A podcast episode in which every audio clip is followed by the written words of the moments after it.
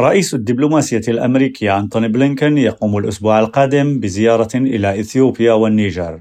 تهدف الزيارة بحسب بيان لوزارة الخارجية الأمريكية إلى بحث القضايا الثنائية والسلام والأمن وتتبع التزامات قمة قادة الولايات المتحدة وأفريقيا المنعقدة في دجنبر الماضي في واشنطن. وفي أديس أبابا مقر الاتحاد الإفريقي سيلتقي بلينكن برئيس مفوضية الاتحاد الإفريقي موسى فقي محمد لمناقشة الأولويات العالمية والإقليمية المشتركة. وأشار المصدر ذاته إلى أن الوزير الأمريكي سيؤكد دعم بلاده للتمثيل الدائم لأفريقيا داخل المنظمات المتعددة الأطراف. وخلال الزيارة الأولى لوزير خارجية أمريكي إلى النيجر سيلتقي بلينكن مع الرئيس محمد بازوم ووزير خارجيته.